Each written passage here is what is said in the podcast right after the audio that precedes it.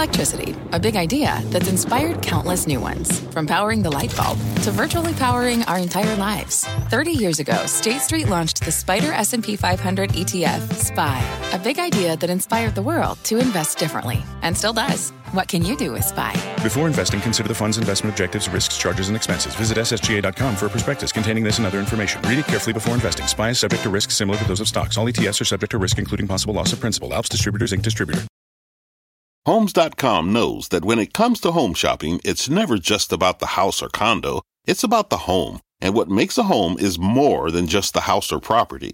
It's the location and neighborhood. If you have kids, it's also schools, nearby parks, and transportation options. That's why Homes.com goes above and beyond to bring home shoppers the in-depth information they need to find the right home. And when I say in-depth, I'm talking deep.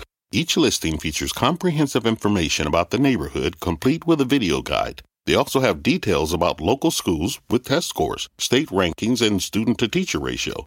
They even have an agent directory with the sales history of each agent. So when it comes to finding a home, not just a house, this is everything you need to know, all in one place. Homes.com. We've done your homework. My mission is simple, to make you money. I'm here to level the playing field for all investors. There's always a bull market somewhere, and I promise to help you find it. Mad Money starts now. Hey, I'm Cramer. Welcome to Mad Money. Welcome to Cramerica.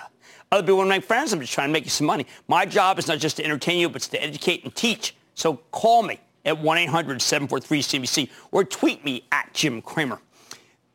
This market has given me a split personality, including on a day like today, where the NASDAQ roared 1%, S&P gained 0.27%, and the Dow declined 86 points. We're about to get a set of unbelievably positive numbers from big retailers and restaurant chains, which is fabulous if you own those stocks. But frankly, it is horrifying if you think about why they are thriving.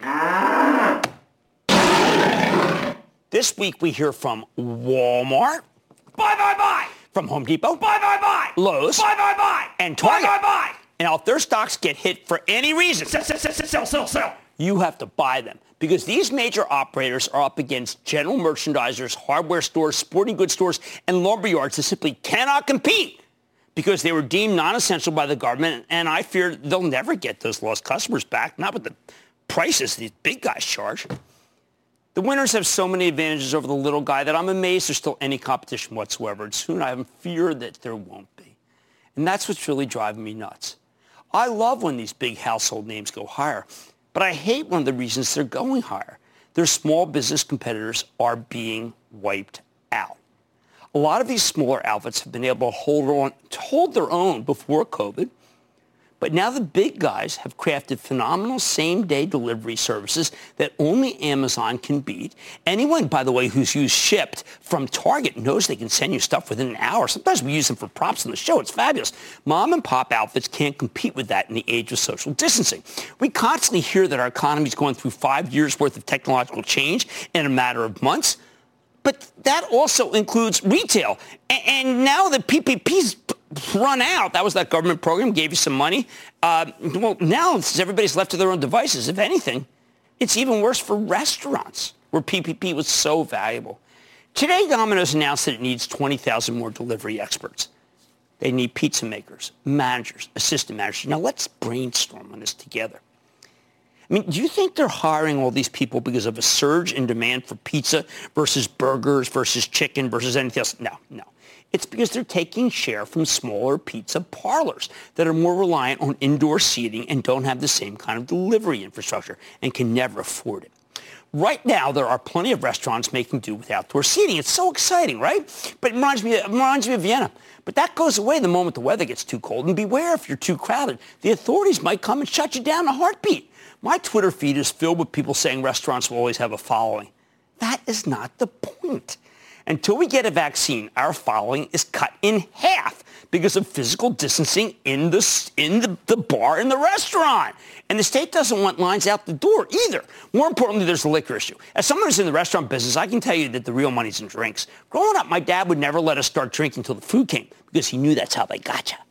So a lot of pizza parlors will have tables inside where they can serve you alcohol, and that's where the profit margin is, and those tables are being cut in half. They got to take them out. If they can't have people inside, think New York City, it's devastating. Throw in the extortionate cut demanded by the delivery services, which are all combining anyway and going to not lower their prices, a lot of these places will not be able to stay in business and will be gone within a matter of weeks. Domino's knows this, which is why they're getting ready to poach people. Obviously, Domino's doesn't make the best pizza in the world, though their tomato pie with banana peppers is just killer. But I love ordering from them because I can put the tip on the bill, and then they'll put the pizza on a contactless pedestal that makes you feel a lot more comfortable than if you order from the local guys. It's kind of like when you were a little boy or girl, I don't know, and you would like ring the bell and then you'd like run away, and people think it's funny. Well, that's what they do. There's like nobody out there. It's great. Pizza Hut and Papa John's are set up for delivery, too. They don't care if they can't have people inside.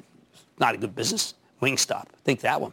When we get delivery orders for our restaurant, we use our own waiters. It's the only way we can afford to do it. And believe me, it's a lot less lucrative than having people eat inside the darn restaurant, have a good bottle of wine. We're seeing the same dynamic across the whole industry. Darden, the parent of Olive Garden, and Yum, the parent of KFC, Pizza Hut, and Taco Bell, both have the wherewithal to handle a dramatic decline in the number of seats at the restaurant. One of Pizza Hut's biggest franchises may have to close 300 locations because of the in-store dining issues I'm talking about. Yet the stock, Yum, it's still a buy. On the other hand, if your local pizza parlor were publicly traded, you short that thing until the cows came home. The big guys have easily transitioned to a takeout and delivery model. Chipotle's so good at digital that they're doing better than ever. I just wish that $1,200 stock would split so more home gamers could own a piece of this great company. I want people to say, I own a piece of Chipotle, Brian Nichol. I want them to, Jack Hartung, CFO, give us a chance to own a piece of Chipotle. Some of the analysts are recommending chains like Brinker, the parent of Chili's, symbol EAT, because it's evolved into a takeout model almost overnight. The fewer people it has in its restaurants, the more likely it is that these smaller outfits will go under. That's right. It's a win for Brinker if they can lure other people from other restaurants with their takeout. How are these big chains so much more profitable? Because they're big. It's all about scale. Chipotle sells Topo Chico. That's the best fizzy water in the world. It's from Mexico. They sell it for less than we pay for it at Bar San Miguel, my small plate Mexican place. That's how business works. When you have the volume, when you can buy in bulk, you get lower prices. Yeah, wholesale prices can't beat it. Starbucks could be in the same category. If you're a landlord, you want a Starbucks in your property. You know they can pay the rent, although they may not pay as much as you would want to anymore. But it sure beats being empty. How about the big box chains? Again, their scale lets them buy stuff at incredibly low prices. You'll hear that tomorrow when Walmart reports. I remember Jim Singal, the former CEO of Costco, told me that some men's store managers would just buy their shirts directly from Costco because it was cheaper than buying them from the suppliers. What does that tell you about those companies' prospects? And that was before COVID made life even harder for small business. Yet most people just don't seem to realize how precarious these businesses are. There was an amazing piece from Jefferies this very morning titled Fitness Wars, Planet Fitness Traffic Monitor Update. We see stabilization ahead. Turns out in Georgia, Florida, and Texas, Planet Fitness is seeing 61%, 58%, and 53% of their normal traffic. Not so hot, right? Hold it. According to Jefferies, there are 35,000 independently owned and operated gyms in the United States. They don't have the deep pockets like Planet Fitness. Many of them are even more expensive, which is not great in a recession, right? And it's harder for them to keep clean. A lot of these independent gyms are probably going to go under, and a lot of that business is going to go to the bargain that is Planet Fitness. Now, for months, the Paycheck Protection Program did keep a lot of these small operators in the game. It's over, and then Congress couldn't compromise on a new deal, and the Senate won't be back in session until September 8th, which means the small businesses that need a bailout absolutely won't be getting one anytime soon, which is why I fought so passionately to get that done and failed. Who am I? I'm a TV guy, but I did try to bring them both together. Anyway, you could argue that this is simply how capitalism is supposed to work, and I hear that all the time, too. Survival of the fittest. Well, isn't that great? In any other situation, I probably even agree, but this is an extinction-level event for small businesses, for 15 million people. I don't know about you. I'd rather live in a world with some big businesses and some small ones than a world where only the biggest operators can survive. We need more than Pizza Hut and KFC and Olive Garden. Men cannot live on infinite breadsticks alone. Unfortunately, with costs staying the same, not like landlords are slashing the rent, social distancing, meaning that you can only seat half the number of customers, a lot of these independent restaurants and retailers just can't survive. Eventually, we're going to get a vaccine. But I doubt they'll be able to hold out that long unless they're being run as a labor of love rather than a labor of, making money. So here's the bottom line. If any of these big box outfits disappoint when they report this week, remember, this could be the last quarter where they actually face significant independent competition funded by PPP. After that, the small guys are mostly done. Thanks to a pandemic nobody saw coming and a political class that just can't get the job done. Luckily for your portfolio, though, mom and pop outfits aren't publicly traded, which is how the market can keep roaring despite the small business devastation. I'm going to Ray in Maryland. Ray. Hey, Jimmy Chill. Thanks for taking my call. My pleasure. So I am a 19-year-old investor, and I wanted your thoughts on the stock that I have built a position in. The company's earnings came out 2 weeks ago, and it beat big on the top and bottom line, but the stock has been trending lower ever since. It has a strong balance sheet with over $1 billion in cash, and it has a robust pipeline, including a partnership with Bristol Myers, a company you've liked in the past. What are your thoughts, short-term and long-term, on Exelixis, ticker symbol EXEL? I like Exelixis very much. I've been recommending it forever, even since I had a biotech project that I put together when I used to work at the street.coms before it was acquired. We had this great internship program. We all got together to work on this one book of biotechs, and that was one of my absolute favorites. I think you should own it. It's great. How about we go to Gus in Virginia? Gus. Jimmy Chill, love your show, and thank you for all you do for us. Well, no problem, man. Thank you. Well, my question is on a stock I own.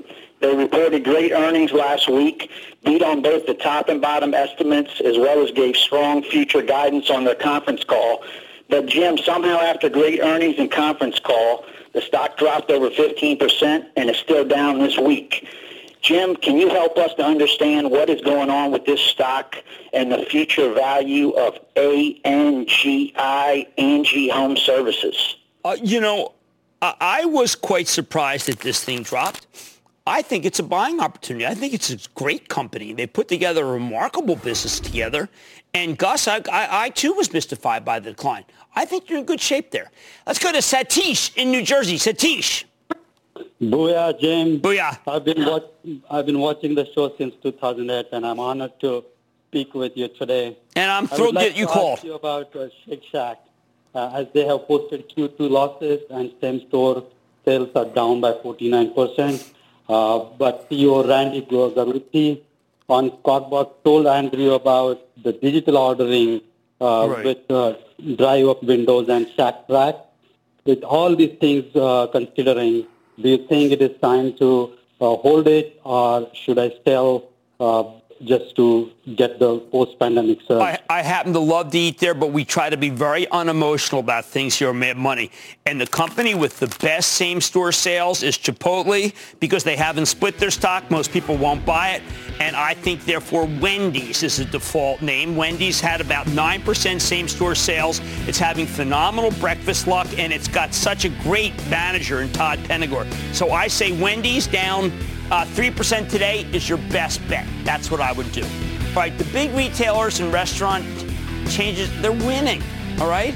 Which is great for you, but horrifying when you realize why. Oh, man, buddy, tonight, I'm sitting down with an under-the-radar COVID player that could be worth considering. I'll reveal the name just ahead. Then a Chinese IPO just raised more than $2 billion in the tensions between U.S. and China. But what does the future hold for KE Holdings? I'm giving you my take. And I always say I have the smartest audience on the planet, which is why I'm always happy to circle back on names that you stump me on. Do not miss my exclusive with a company that I wish I had heard about 10 days ago, and it's called Grow Generation. Stay with Cramer. Don't miss a second of Mad Money. Follow @JimCramer on Twitter. Have a question? Tweet Cramer. #MadTweets. Send Jim an email to madmoney@cnbc.com or give us a call at 1-800-743-CNBC. Miss something? Head to madmoney.cnbc.com. Fact. Running a business is not getting easier on your wallet. With higher expenses on materials, employees, distribution, and borrowing, everything costs more. Also a fact.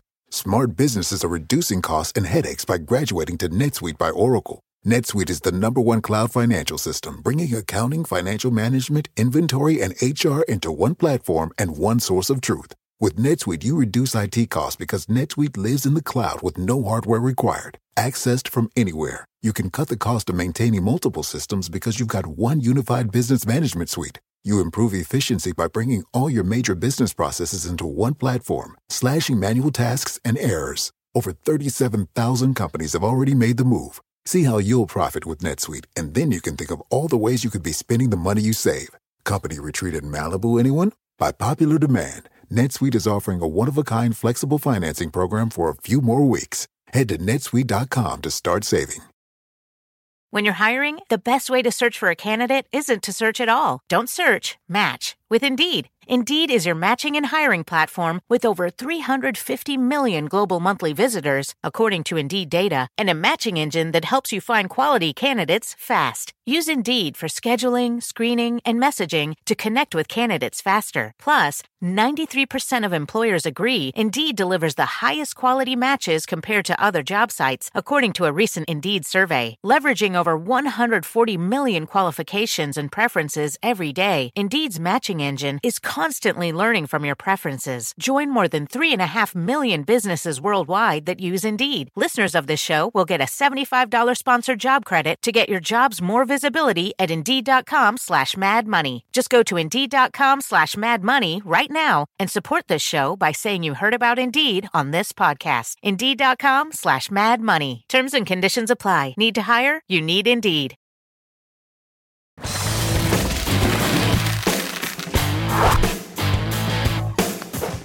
A lot of people want to bet on the COVID vaccine plays, but I think that's a mug's game. We don't need 30 different vaccines. We need maybe 2 or 3 at most. Those are bad odds when you consider that dozens of companies are competing here. Think of the vaccine race as a gold rush. The best way to get rich in a gold rush is not with the miners. It's with the companies that sell picks and pans and shovels. And that's why I recommended Thermo Fisher, TMO, and Danaher, DHR a month ago. And, well, actually repeatedly done them. They're both up nicely in the wake of some very good earnings. So tonight I've got a new one for you. It's called PerkinElmer. It's a leading maker of life sciences and diagnostic equipment. Here's a stock that's been a terrific performer in the age of COVID.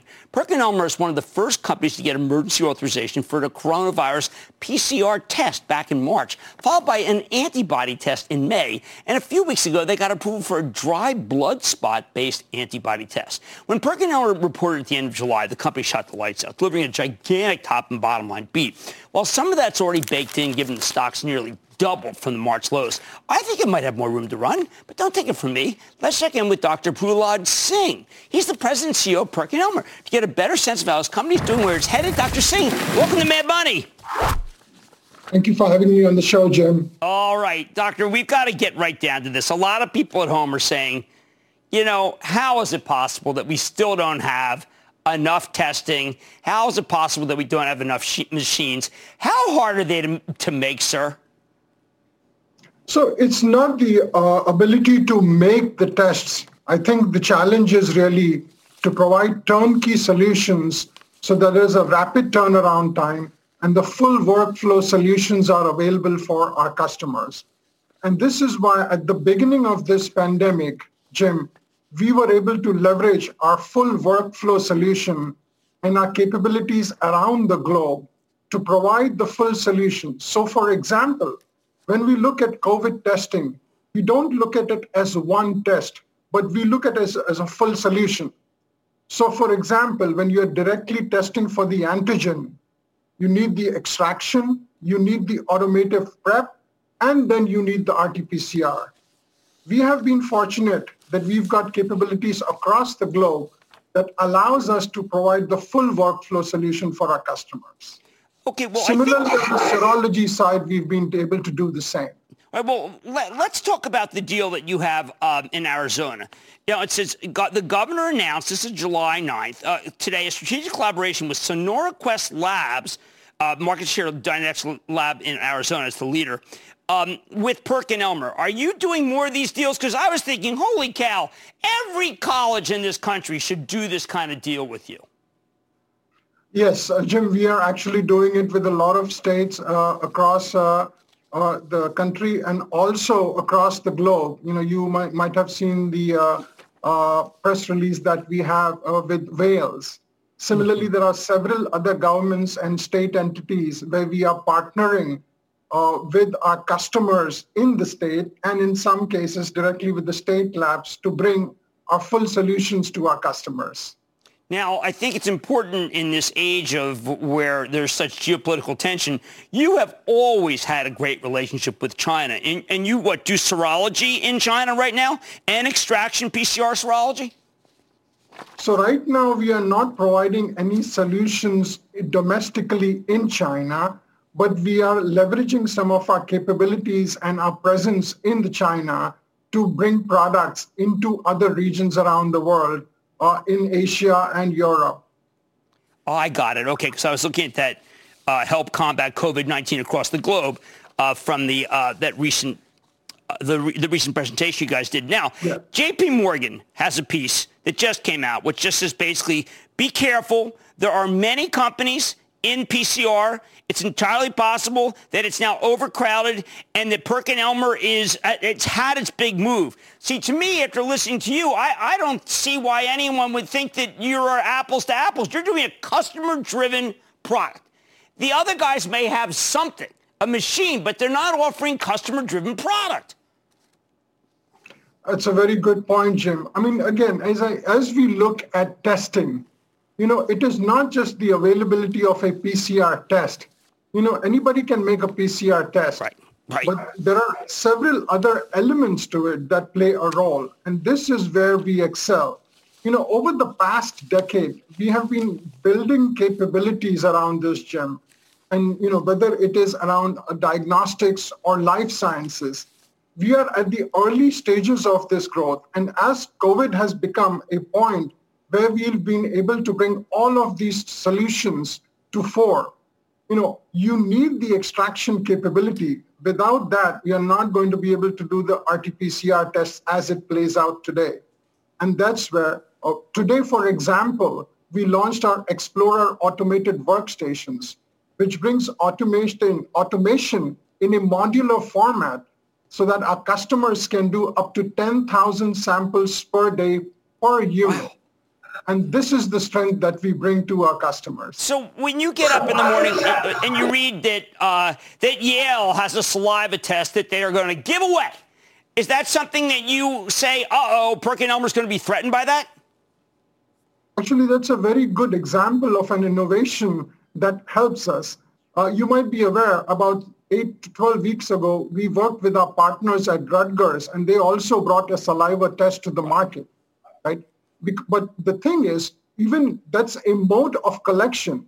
You still need to provide the automation to scale this up to be able to do thousands of tests per day. And you will always need the RT-PCR test. So while it's a great innovation, it doesn't exclude all the other pieces of the puzzle that are needed for testing to be done at a large-scale level. I wish the journalists would be as clear as you were just now. A lot of people are getting this story wrong, so I really appreciate you coming on Mad Money, sir. Good to see you. Thank you very much, Jim. Okay, that's Dr. Prahlad Singh, President and CEO of PerkinElmer. Did you listen to that? It's not as simple as the saliva and go. The journalists are doing you a disservice. This is a much more complicated situation. Mad Money's back after the break. You seek the key, but first, you must learn the ways of precision, craft, and performance with Acura's all-electric ZDX. With a premium Bang & Olufsen sound system, up to a 313-mile range, and a Type S variant with an estimated 500 horsepower, the ZDX is their most powerful SUV yet.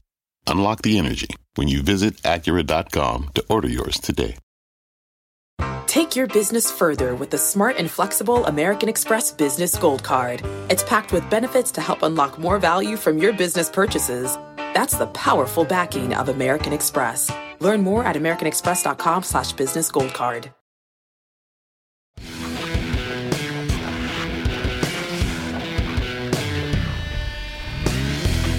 The trade war with China keeps heating up. Meetings postponed indefinitely. The tick-tock ban, new sanctions over Hong Kong crackdown, Taiwan troubles, but you wouldn't know it from the stock market.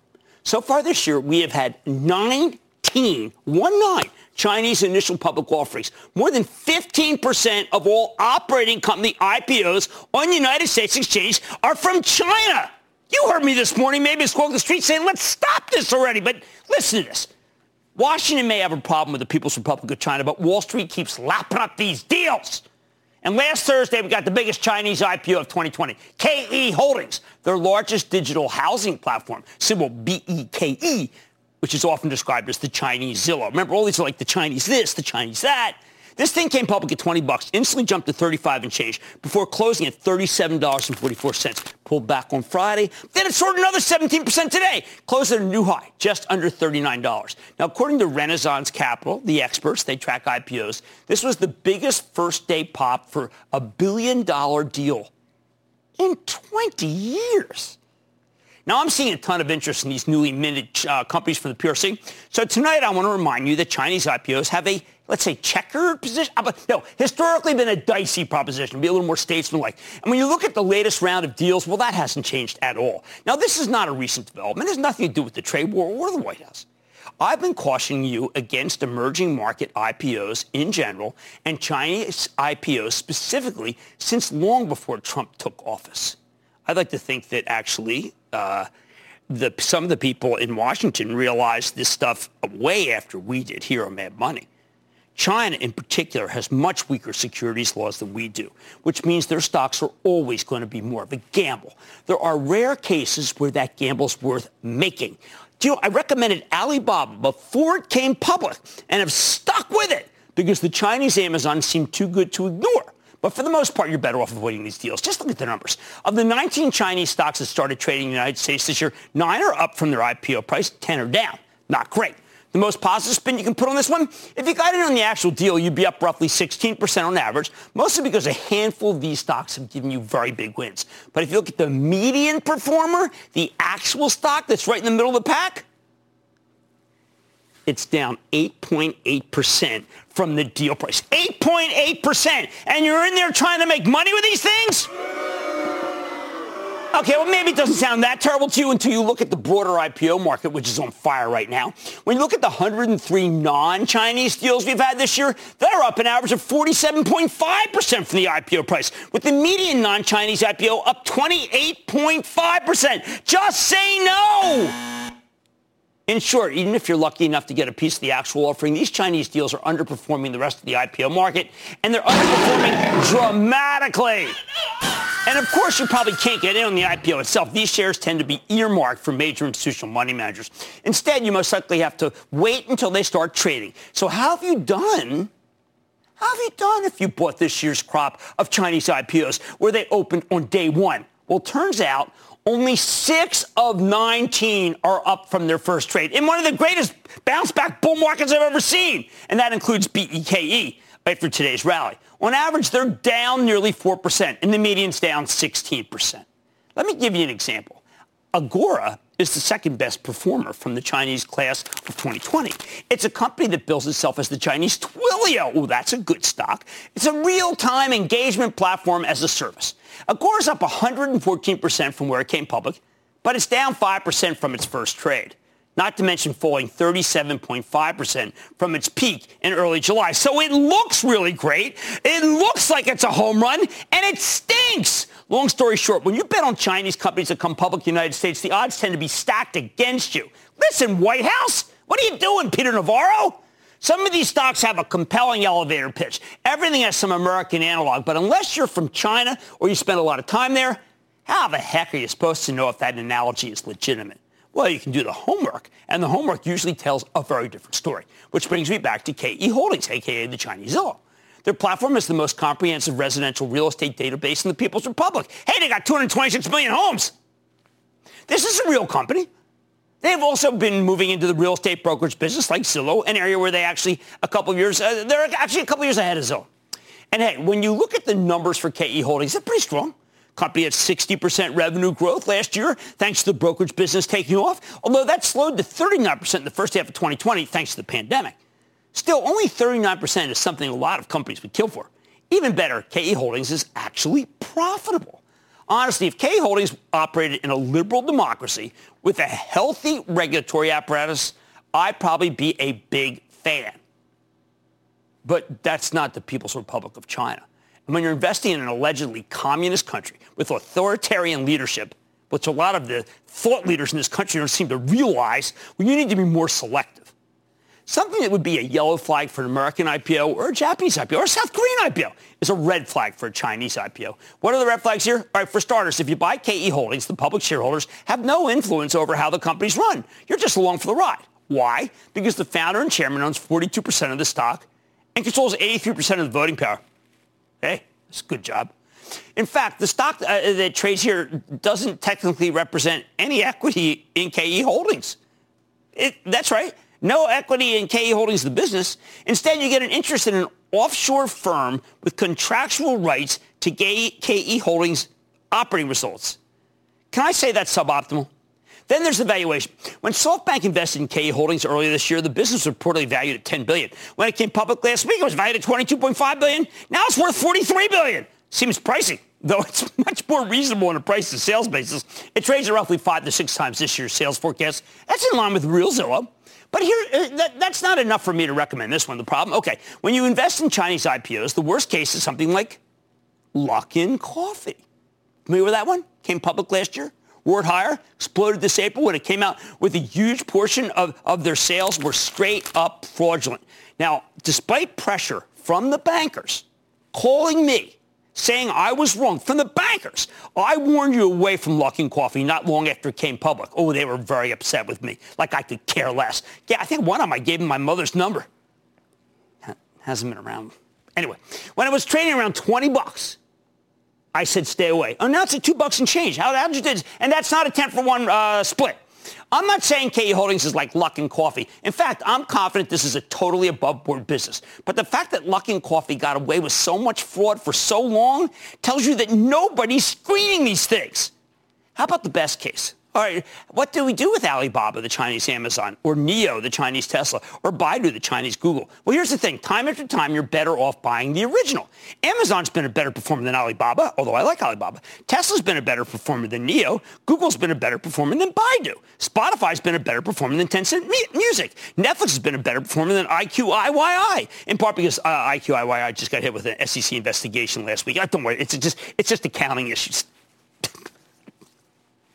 So the bottom line, if you're tempted by the KE Holdings IPO, and I am sure you are, if you want to own the Zillow of China, who wouldn't? A lot of people there. I say forget about it. Too risky. Why bother when the U.S. housing market is on fire? I'm going to do a piece about the housing market tomorrow. And you could own an American home builder or maybe something related. How about like that ASIC we had last week with that guy Jesse Singh? That was good. Or Trex or Home Depot, Lowe's, they report tomorrow. Or you can go defy the odds and buy one of those companies that I think it should be on the other side of your trade. I need to go to Alan in New York. Alan. Jimmy Chill, how are you? Well, the chill man's a little fired up about some things now and then, but he's ready to play. What's going on? All right. Thanks for helping out in these corona times and all other times. My stock is Alibaba. I want to know if the political turmoil between the United States and China, whether it's this administration or the next, will impact what's going to be going on with Alibaba. I think that's the only one that I'm not, maybe Baidu, but I'm not worried about Alibaba because it's got U.S.-like financials. And by the way, it happens to be a very good company. I bought some stuff in Alibaba. It is a very good company. And can I just say, for the record here, the Chinese people, it is not my fight with them. They're fabulous. My father worked for the Chinese. He loved them. I got no beef with them. It's the way that the country's regulated is what I don't like, because it's a communist country, and I'm not a communist. How about John in Tennessee? John. Hey, how you doing, Jim? John, it's great today. It's great today. Yeah. First day of the rest of my life. What's the last day of the rest of the first? You know what I mean. I hear that. I wanted to ask you a question about Rocky companies. Number one, a mortgage originator. Yeah, what the heck is going wrong with that thing?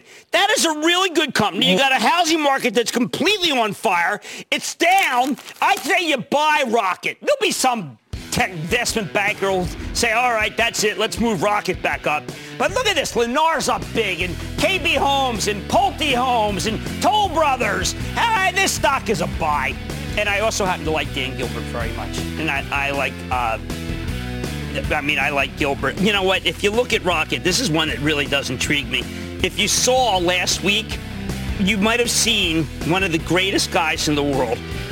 Come on, Jay Farner. And he was the guy who sat to the right of Gilbert. And he's a great businessman. And I think that you got to buy Rocket.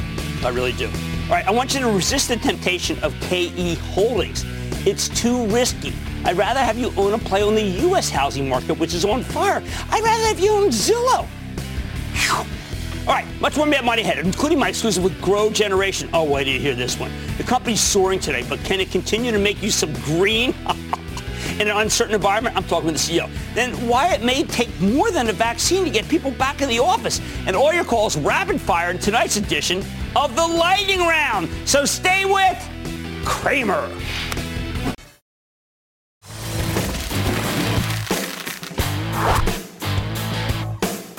Last Wednesday, Stu in Florida called to ask about a company called Grow Generation, which owns the largest chain of hydroponic gardening stores in North America. This is a very small company with a stock that had already run up dramatically for the year. So I told Stu we'd have to do more homework before making any kind of decision.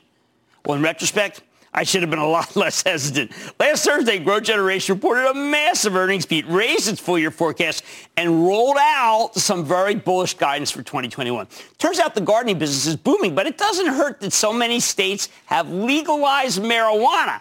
I've been reliably informed that that's the best stuff is hydroponic. Don't look at me. In response, the stock shot up 42% in a single session. We're attacking on 6% on Friday. Get this, 22% today. That's right. Grow Generation has nearly doubled since Stu asked me about it. Stu, you got horse sense.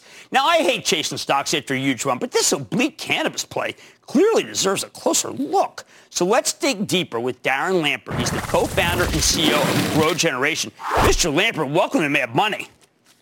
Thank you for having me, Jim. All right, so Darren, I got to ask you, this, when I read about this, I said, I want to be a Grow Generation CEO, or I want a couple of stores. This is maybe the most exciting model I've seen in retail, but a lot of people don't know you, so why don't you describe, Darren, what you guys do? Jim, back in 2014, we believed the cannabis industry would be a multi-billion-dollar industry. We made an investment in the ancillary side to consolidate and expand a fragmented industry of a few thousand hydroponic stores and to sell the picks and the shovels to the cannabis growers, similar to what Home Depot did with home improvement markets, Pool is doing with the swimming pool industry, or Site One is doing with the landscape industry. All great successes in the specialty retail space. We're a one-stop solution for all cannabis growers, from the small craft growers to the large MSOs around the country. Your same-store sales were up 49%? That's unbelievable. Yes, they were, Jim. How is that possible? Jim, we saw a 50% increase in walk-in business quarter over quarter. The business is booming. You've spoken to the large MSOs, and I know we've heard them on TV. We're in such an early stage of a multi-billion-dollar industry. And Grow Generation is just getting started. Business has gone from 2018, we were a $30 million company, to an $80 million company last year. This year, $175 million. Next year, guidance up to $250 million. Do you have any serious competition at all? Competition is coming from pockets of strength within states that we transact business. Some of the old legacy states, California, Colorado, Maine, Michigan, those are stores that are ripe for our roll-up strategy. So those are the stores that we're buying, bringing management in, bringing in sales, profits. With that, we're also opening stores in new states that are emerging. You'll see us opening up the Eastern Corridor. We just opened up Oklahoma. You'll see us in New Jersey, New York, Pennsylvania, Maryland. So as states open, Jim, you'll see us going into these new states. Now, last week, Ben Kovler was on. He's got an outfit, very big publicly traded outfit in Pennsylvania. And he said this is really for small to medium-sized growers, not for the big guys. Now, when I look at what you're doing, I don't know who's doing the stuff for the big guys. I think you're doing them for everybody. Yeah, 20% of our business comes from the large MSOs around the country. And those sales are up 180% year over year. But right now, we represent Harvest Health, Cresco Labs, Cureleaf, Acreage Holdings, Columbia Care, just to name a few. We also represent over 700 commercial growers from state to state. And that number is growing. And there are currently 14,000 commercial licenses throughout the country. Well, when I looked, other than Rhode Island, where it's a civil violation, I was surprised. For medical, anyone can grow for medical, right? And then if you do it, I saw Oklahoma was the one I couldn't figure out because recreational's illegal, and also Florida, it's illegal. But you guys don't check under what people use the stuff for. Well, Oklahoma, there's 5,000 licenses. It's a very large craft license, the most licenses in the country. So you're seeing a tremendous boom in the Oklahoma markets right now. States go two ways. They either open it up for many growers or again, like certain states, like when you go to Minnesota, where there's two licenses, Connecticut, not many licenses. Certain states, again, are encouraging many licenses, more tax revenue.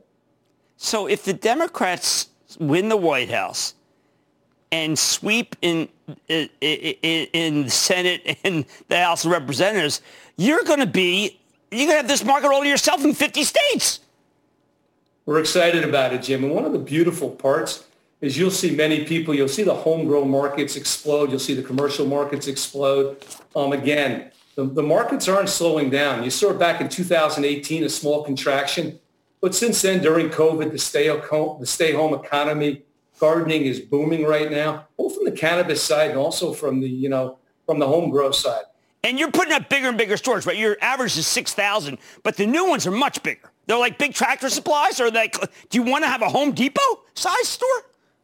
Our last store we built in Tulsa, Oklahoma, is 40,000 square feet. Jeez. Our warehouse style stores they're also distribution centers for us, online fulfillment centers. So kind of multi-channel. We're rolling out our omni-channel approach in September. So again, it's a multi-channel approach. We have dedicated sales reps for all large MSOs around the country. We're the one-stop shop for the large, medium, and small cannabis growers.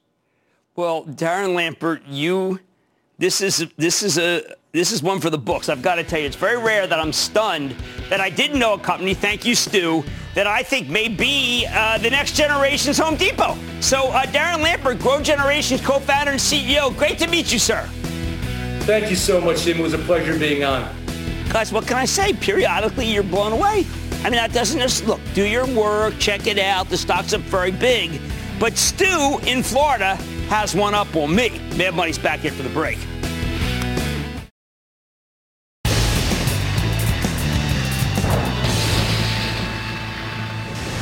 It is time. It's time for the light round.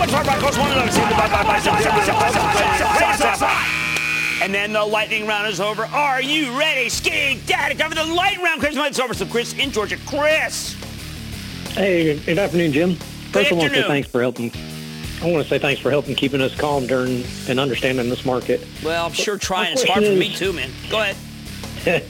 My question is about Ping. After the reported last week, it fell and then it's just kind of sat there. Is this something I should hold or? No, I tell you, the whole group, Okta leads this group, by the way, and Okta started making a comeback, but there are so many companies in the identity business that people are starting to freak out that there's too much competition. And Ping is a very expensive stock. Let's go to Justin in Michigan. Justin. Hey, Jim Cramer, King of Chill. Yeah, I'm the chill man. I feel honored because you just answered my question on that last Action Alerts Plus on Thursday. Oh, thank you. That was a good call. So, yes, that was a very informative call. I really enjoyed it. Thank you. The stock I didn't get the chance to ask about on it because it's not part of the portfolio is Royalty Pharma. I like Royalty Pharma. When they announced that dividend, I got to tell you, I interviewed that Pablo Lagoretta. That's what's known as a General Atlantic company. That's been the big sponsor of that. It's a great PE firm. I like that company very much. They do a lot of great biotech investing without a lot of risk. I like it. Let's go to Ryan in North Carolina. Ryan. Hi, Jim. How are you? I am good, Ryan. How about you? I'm well, calling from North Carolina, but I'm originally a South Jersey suburbs of Philly boy. So well, I got to tell you, I'm getting ready for fantasy, for bull market fantasy. Did a lot of work this week, and I have a lot more to do. What's going on? So I bought a pharmaceutical stock back in 2010 for about around $30. I held it until Corona, and I finally trimmed for profit in May. So now I'm on house money. It traded up to about 300 in July. It's now back down to the 270s. My question is, does it still have a long way to go, or should I sell it at this point? The stock is Vertex Pharmaceuticals. No, I actually want to buy Vertex. Vertex is technology against a horrible disease. Cystic fibrosis is amazing, and it's just going to get better and better. I say buy Vertex. Do not sell Vertex. Let's go to Ryan in Alabama, Ryan. A lot of Ryans. Ryan. Mr. Cramer. Yes. A big matchup booyah from the UAB School of Medicine. Wow, there you go. Fantastic. What's up? Yeah, sir, I've got a question about Builders First Source, ticker name BLDR. Builders First is a good look. Home Depot's going to report and Lowe's going to report, but Builders First is a very good company. Fortune Brands is trading very well, so is Masco. Oh, no, that's it. And that, ladies and gentlemen, is the conclusion of the Lightning Round. The Lightning Round is sponsored by TD Ameritrade.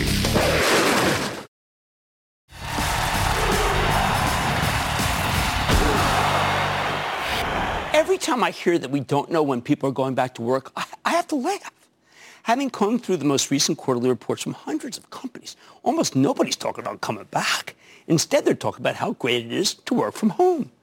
Most CEOs took the pandemic seriously, and they kick off their conference calls with tremendous pride about how they were able to get their people home and hooked up practically overnight. They realized they had to get their employees out of Dodge, Dodge being their skyscrapers, potentially filled with COVID-19.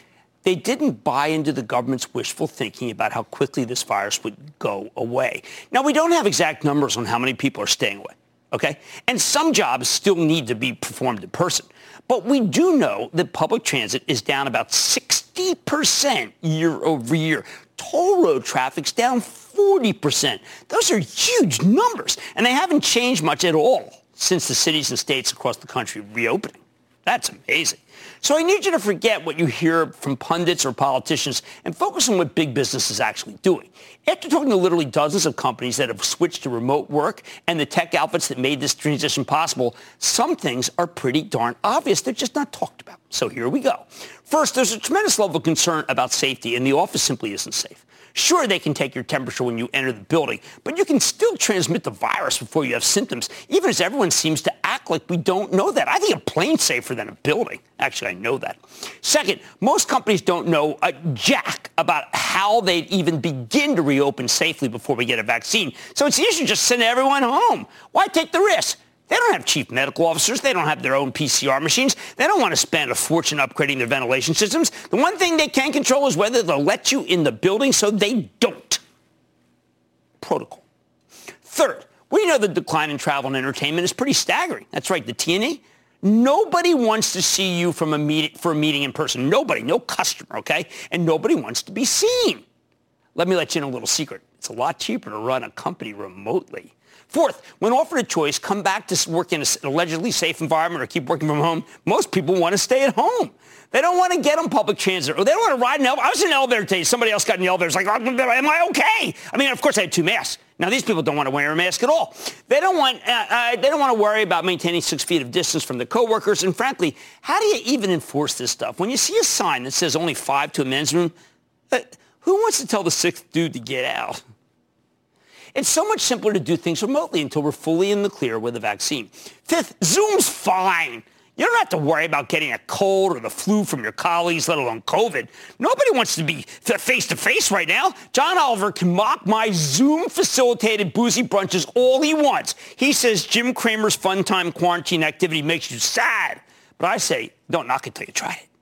Finally, let's be honest. It's just more convenient to work from home. And personally, I think it's better to be with your family, although I say that as someone whose kids are grown up. If you are relying on school to provide needed daycare while you work, I know this is a very rough situation, but you need to get used to it, because if big businesses with deep pockets are hesitant to reopen their offices, sadly, there's no way America's underfunded schools will be able to pull it off. Put it all together, and I think the age of commuting to work at a big office in the city may be over. It's not coming back until we get a vaccine, and maybe, just maybe, not even then. Stick with Cramer.